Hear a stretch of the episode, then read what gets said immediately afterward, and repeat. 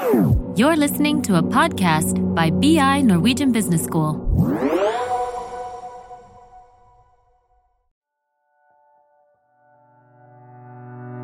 Stability is destabilizing. This is perhaps one of the most famous quotes or catchphrases taken from the writings of the American economist Hyman Minsky. Minsky, who was born in 1919 and died in 1996, was throughout his entire career concerned about financial instability, and more generally, in the pivotal role of the financial system in understanding modern and complex capitalist economies. His so called financial instability hypothesis, developed gradually throughout his career, focused exactly on how long stretches of prosperity, or as he called it, periods of tranquility, sowed the seeds of the next financial crisis. Periods of stability created the conditions for destabilizing crisis. Minsky's influence on general economic thinking during his lifetime was limited. His papers did not appear in the most prestigious journals. His ideas did not penetrate widely in the economist profession. Minsky remained an outsider. This changed, however, dramatically in 2007, just as the global financial crisis was starting to unfold. Suddenly, interest in Minsky's ideas exploded. Many started to recognize how Minsky's analysis of financial instability and how such instability is endogenous and bred from within the financial system was relevant in understanding the driving forces behind the unfolding meltdown of the mortgage backed securities market. Minsky's books and articles were increasingly read and cited. His most comprehensive work, the book titled Stabilizing an Unstable Economy, published in 1986, traded at the second hand market for more than $1,000. While the magazine The Economist had cited Minsky only once during his entire lifetime, he was mentioned in at least 30 articles between 2007 and 2016. Still, in the beginning, his ideas resonated more among investors than among economists.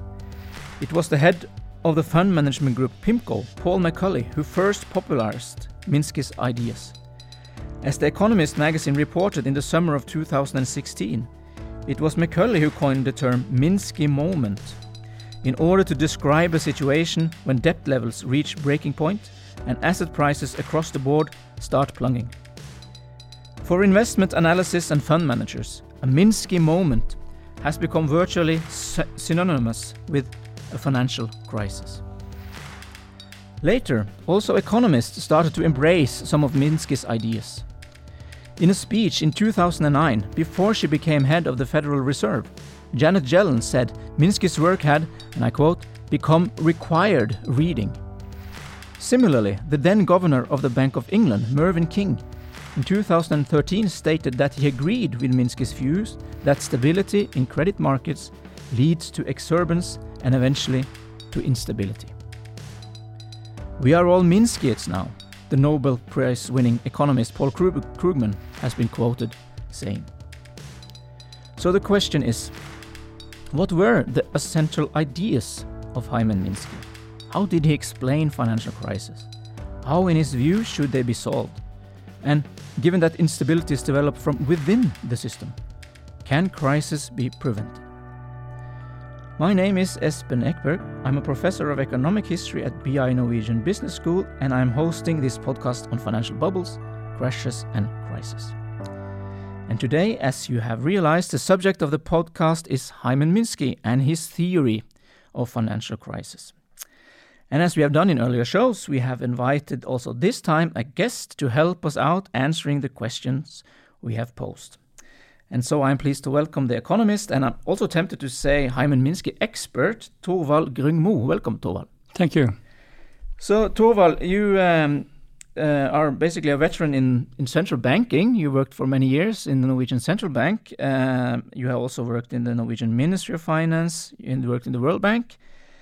And um, now you're retired, but you're still working and, uh, among other things, being a research associate at Levy Economics Institute at Bard in New York, where, of course, Minsky spent his the last years of his career.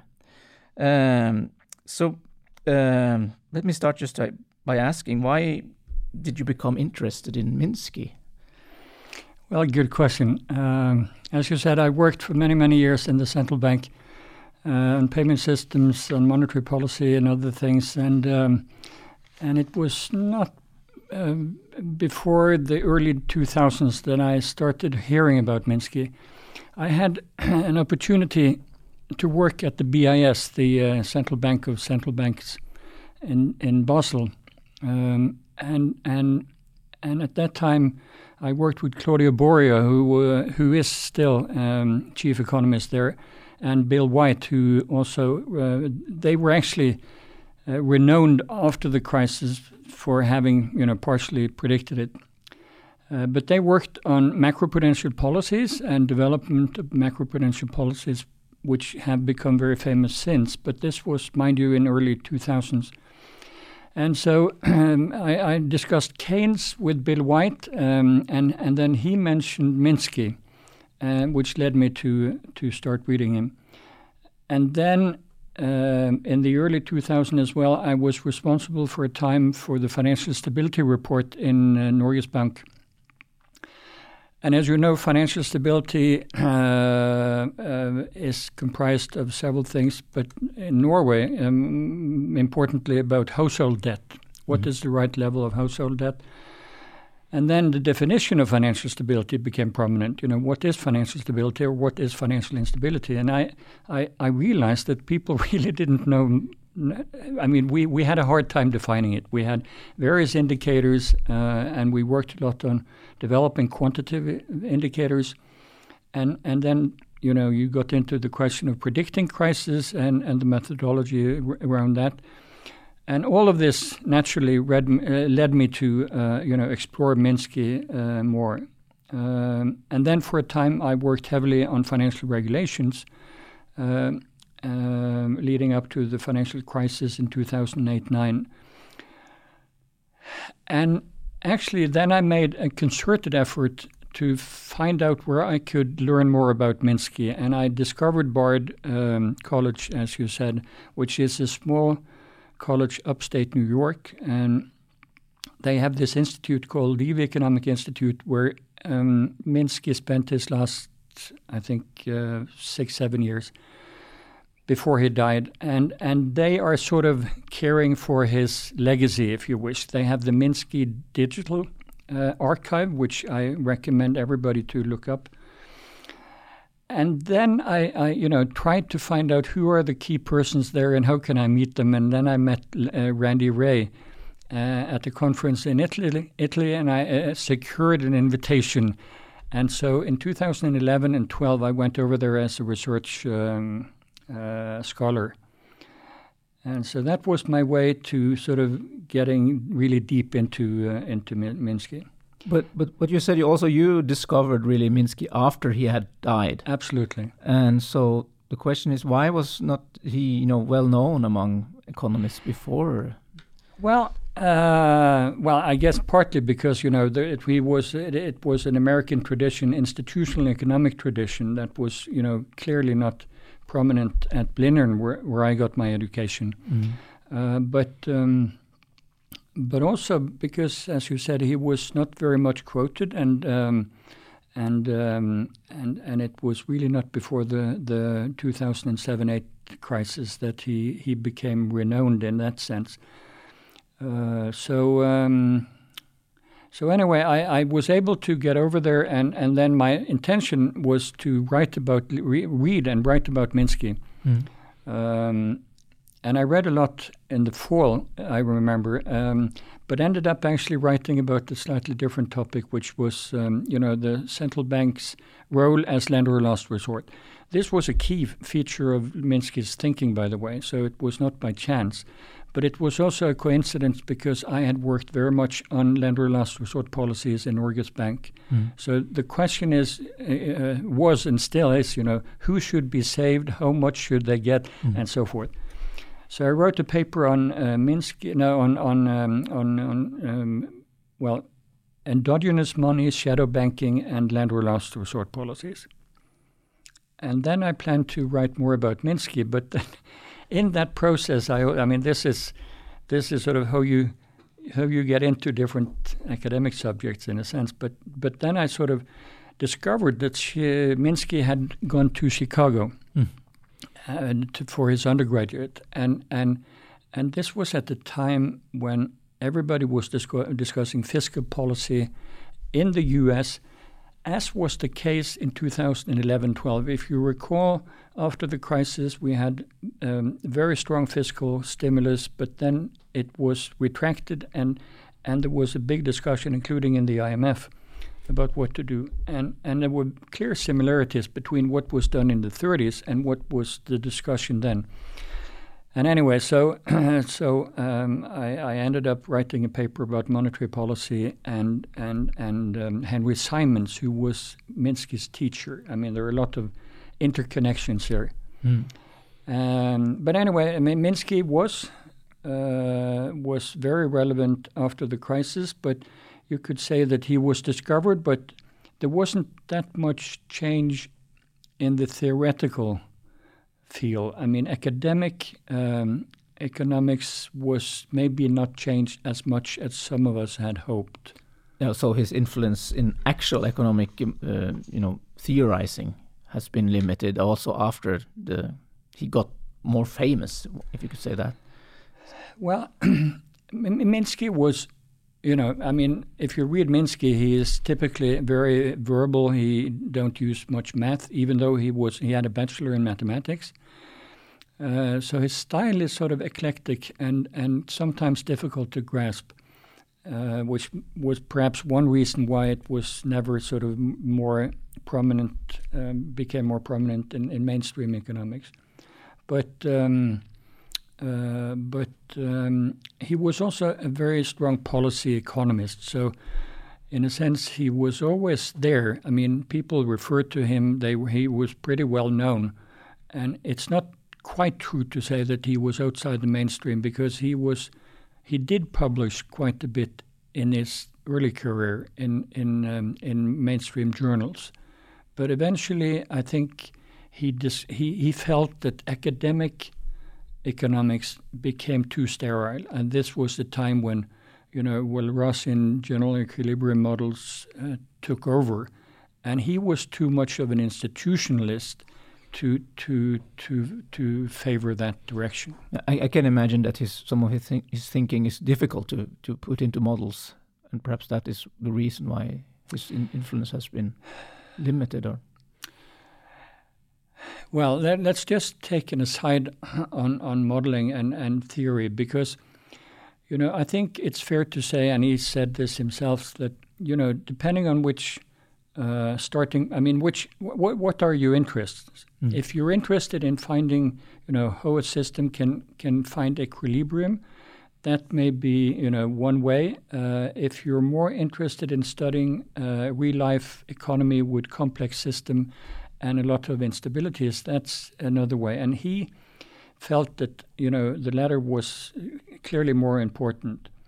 And then the other related item was the issue of money, which I understand you've had on earlier podcasts. Mm. Uh, where, where you know, um, uh, standard economic theory uh, look upon money as as a veil in a sense. It's, uh, I mean, it's not really central to the key analysis. If you take mm. like real business cycle theory, a la Lucas, uh, money hasn't much of a role. But for Minsky, money was the key feature of, of capitalism, actually. It, and as somebody said, actually, Claudio Borio and BIS said, uh, Minsky without money is like Shakespeare with Hamlet without well, no, Shakespeare without uh, Hamlet. Oh, yeah, yeah. That was what really my, my, my next question is why Minsky was so concerned with, with money with, and with finance more generally, in, and with banks and debt in understanding, you know, how the capitalist economy worked. He he was, as I sorry, he was an institutionalist in the in the sense that he always felt that institutions matter, um, and and that money is one of the key features of the capitalist, any any economy, but especially a capitalist economy. And so he um, he was very active in the discussions of money in the th- 60s, and and there were and, and, in that time, I mean, this was a mainstream discussion. Uh, Tobin was active. Uh, Gurley and Shaw, there was the discussion of, of inside and outside money, which was prominent. And, and, and then he had close affinities with Cambridge, UK, and, and with the uh, Keynesians and, and later post Keynesians, and, and, and developed um, uh, and embraced the, the idea of endogenous money which is really to say that you know money is not a fixed item that can be you know uh, controlled by the central bank. It's something which is f- rather fluid, and depending on the cycle and on on expectations, uh, you know it can it can grow or or diminish. And in fact, this is not really new in the sense that I mean one of my favorite is Henry Thornton's paper paper credit book from 1802. Okay. And he describes this process also mm. quite quite insightful. So Minsky picked up this and and and as you said, it's not so easy to model, but it's not impossible, and it's and people have tried to do it later. But yes, you have seen this. You have seen this after 2007-8 that there have come some papers that try to do this. Uh, uh, I've seen some of some examples at least. There are several. it's it's very hard, mm. and I have friends. Uh, uh, Charles Goodhart and a guy called Dimitris Tsomocos have tried to do this, and, and, and sort of they've made complicated models that that encompasses the DSGE framework, if you wish, but it becomes pretty uh, pretty uh, difficult to follow, and I think that's the, the, the, there will always be this trade-off between simplification and complexity in terms of of modeling uh, real life. So, if we can come back then to you know the, the more simple uh, framework of Minsky's his financial instability hypothesis, mm. um, which I talk to the students about. Really, this is where we are when we talk about Minsky and we are not uh, have any we don't have any ambitions to model his ideas so so really just to understand what this theory is, is about uh, and this catchphrase stability is destabilizing he talks about financial regimes talks about the three debt structures and then you have this Minsky mm. moment mm. um, is it possible just to give a simple um, I guess explanation of, of, of the core of his uh, theory about why financial crises happen? Uh, well, the simplest way is, is one you alluded to that, uh, you know, I mean, uh, stability is destabilizing in the sense that, you know, we had the great moderations after, uh, I mean, in the early 2000s, everybody thought that macro policy was obsolete, uh, stabilization had sort of fixed itself. And, and then, uh, you know, gradually you saw that there was sort of instability building up, uh, accumulating in the um, crisis in 2007-8. Um, I think to understand Minsky, uh, you need to put together, you know, two elements. Uh, one which was uh, clearly, uh, you know, uh, part of Keynes' investment theory. I mean, the um, the Min- Minsky wrote a, a, separate book on, on, on Keynes where he elaborated on that. Um, but then Minsky added the financial dim- dimension. So if you put together Keynes's investment theory and then um, the endogenous money view, Minsky took those two elements and, and sort of put them together. And there you see more clearly that, you know, if you have finance uh, which is flexible and endogenous, uh, you get a development where you know, uh, expectation of future profits is validated by, you know, good times. And then, you know, the financing shifts from equity to debt. Um, and, and then increasingly you get a more um, shaky system. Eventually, there is something happening. Um, and then you have retract. I mean, there is a contraction, and, and then people want to uh, realize um, asset positions and, and you get the problem with liquidity, and eventually the central bank has to step in in order to save the system. I mean, the last COVID experience of the Fed is really sort of something which illustrates this vividly because you know, I mean, I wrote about the challenges of central bank um, intervention in 2011-12, and then now you've seen what they're up to actually in terms of extending it even further. Mm-hmm. So Minsky's, um, I think, novelty was in putting these two elements together: the investment theory, which, you know, by the way, as we discussed also, um, is is is is uh, quite similar to um, to Ho- uh, investment theory, but then mixing it up with the finance theory of investment.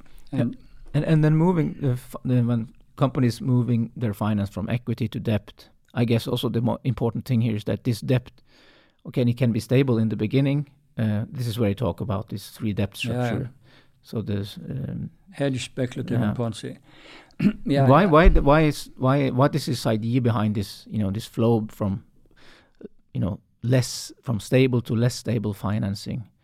It's just a um, how you know it's a rational movement of of of of, um, of, of debt structures. Well, actually, you, you you touched upon, touched upon a key issue here, which is um, you know rationality and uncertainty, because you know as you know in mainstream economics, it's it's it's it's frequently um, uh, used. I mean, you frequently use uh, rational expectations and rational agents uh, mm. when you model. Um, but Minsky uh, highlighted uh, an aspect of Keynes, which is uh, sometimes forgotten, which is the stress on fundamental uncertainty. And he said that this is, you know, a key feature of capitalism, and it it's underlying uh, all of these processes where, you know, uh, especially for business investment, you are faced with an uncertain future, and and as as as as stability ensure, um, uh, you know, your expectations are are are are validated, and you think things will go on, on like this forever. But it's a key feature of this uncertainty element that mm. you know it's not a matter of whether you are rational or not. It's it's it's the point of recognizing that faced with an uncertain future, that is the key feature of capitalism. And when we have, or, or, or with society, but when we've organized it in a capitalist society, that becomes a problem in the sense that it's very easily, um, uh, it's very easy to, I mean, it, it, it, it, it breaks down and and then it triggers something uh, which can set off an avalanche of, um, of instability. so, in certain uncertainty is, is, is more important here than you know irrationality. Absolutely, yeah. absolutely.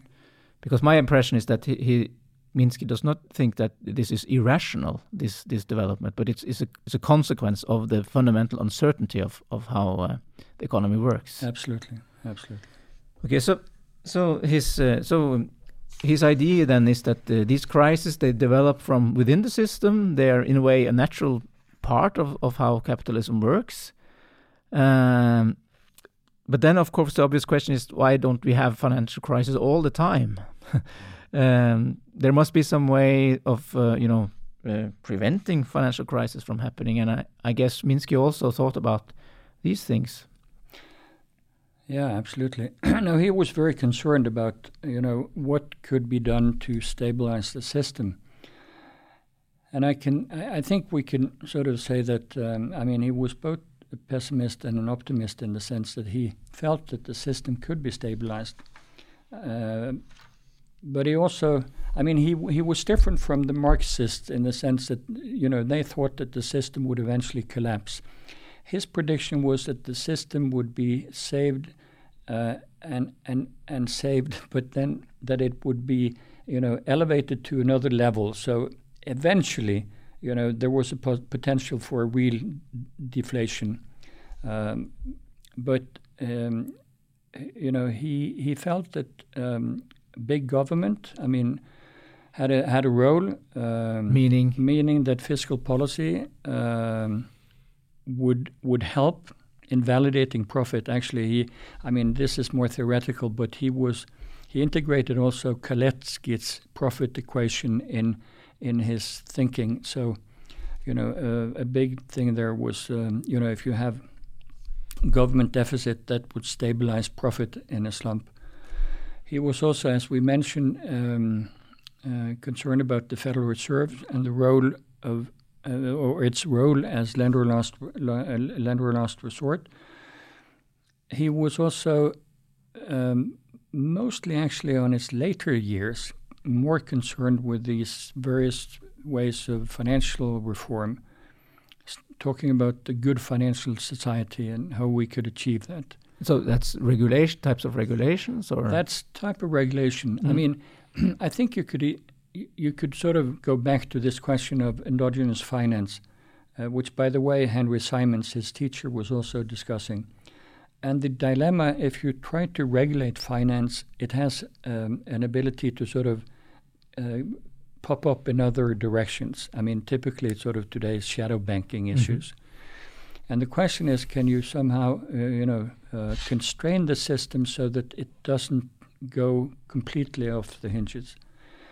And and he um, he didn't have much uh, sympathy with uh, Henry Simons, uh, you know, full reserve banking uh, reform, uh, but he was very he was very fond of what he called um, community development banks. I mean, I would almost think of it as as you know the old version of, of our savings banks before they became you know completely mortgage mortgage financed institutions. So he was um, he was uh, clearly in favor of um, you know controlling finance, um, either also uh, you know qualitative or quantitative credit controls to make sure that credit went in the you know quote unquote right direction. Mm. Um, and he actually talked about the green green deal, new green new deal before it you know, was was coined actually. He Obviously, was, he was concerned about the environment and and the effect of, of, of, of capitalism on, on, on, on, the, on the environment. So, so, you start you started very early to talk about Minsky as an institutionalist, and mm. and um, uh, when we ask ourselves how can crisis pre be prevented, what you're talking about really is there is different types of institutions that can get can uh, prevent this uh, um, um stable relations to become unstable. So you mm. talk about big government, you talk about big bank, or he calls it big bank, the central bank, mm. and also you talk about different types of regulations. There. Mm. So that was a um, summary of, of his main ideas about how crisis can be prevented. Well, I just looked up some of his later writings, and in addition to the one we talked about, I mean, he also uh, actually talked about. Um, uh, possibility of, of, of, a national investment bank. Uh, I think this is interesting because in these days where we discuss Green New Deal mm. and, and where we can direct finance to you know make a difference, uh, that's an idea that has been taken up by some some economists.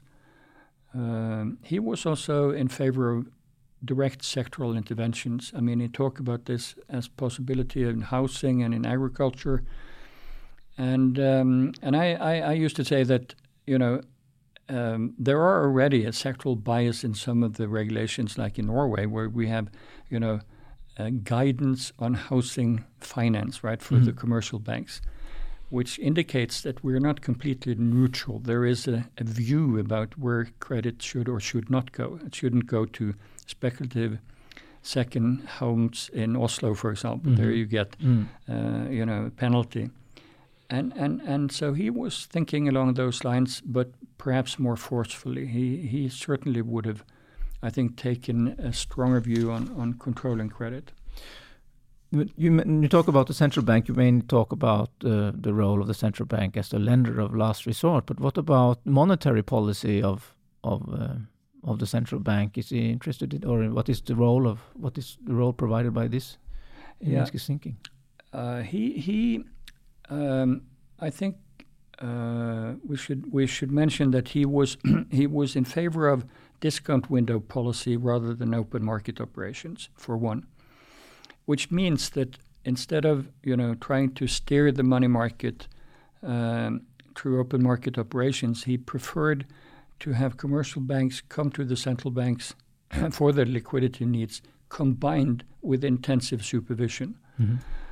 Um, I think he he um, he, he, was um, he, he he thought that cent- the central bank actually there is a discussion about who should supervise banks, right? So mm-hmm. in Norway we have a separate supervisory unit doing that. He was clearly in favor of you know having this consolidated in the central bank but not only for banks, but for all financial institutions, because eventually they could come and, and, and have a need for lender or last resort policy. And then the central bank shouldn't just rely on collateral, they should know more about the institution requesting financing. So have knowledge about their their balance sheet. Balance sheet. Mm.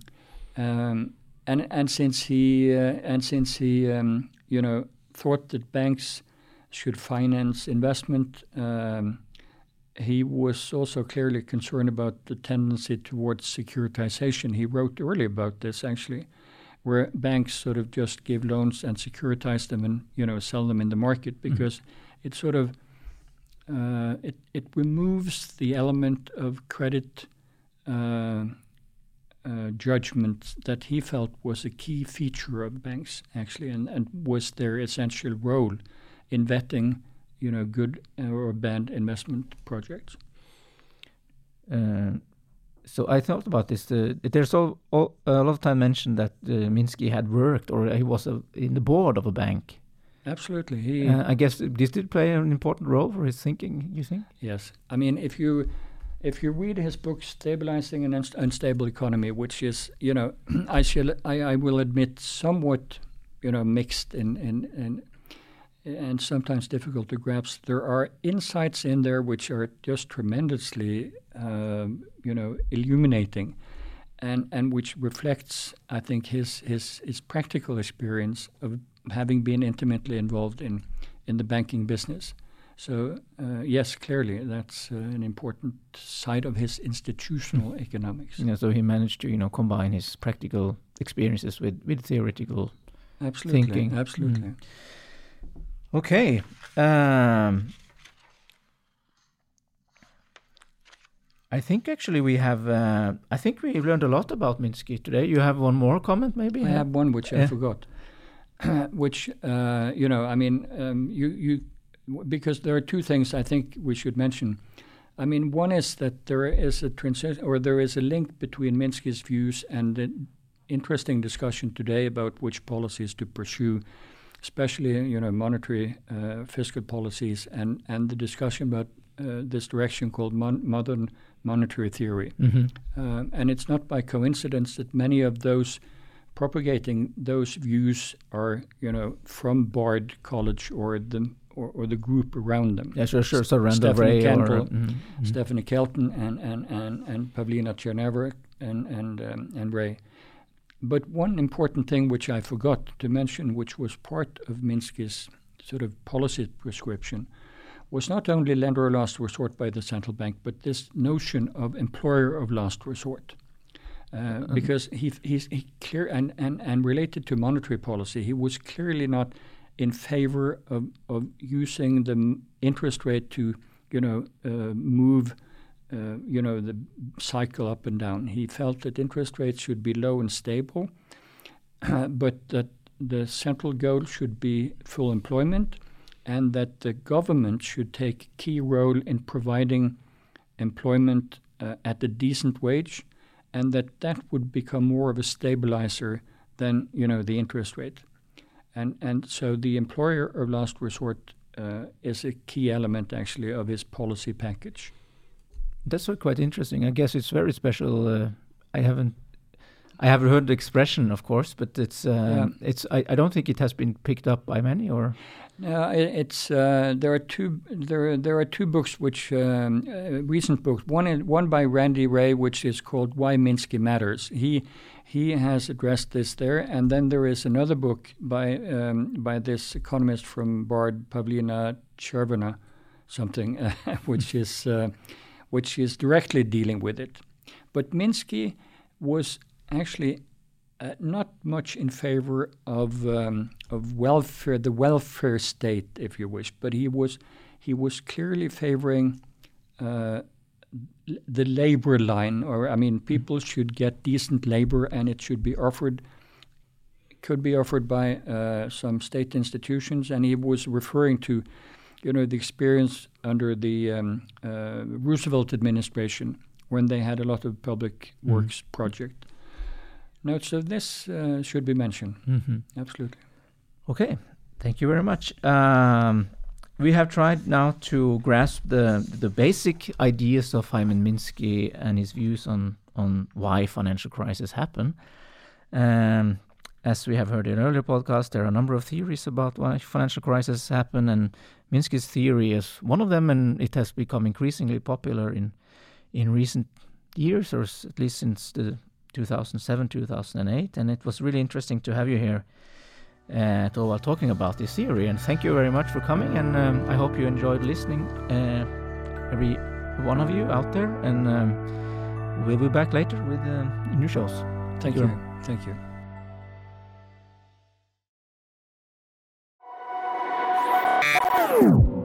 This is a BI production. Listen to more podcasts. Go to bi.no slash podcasts.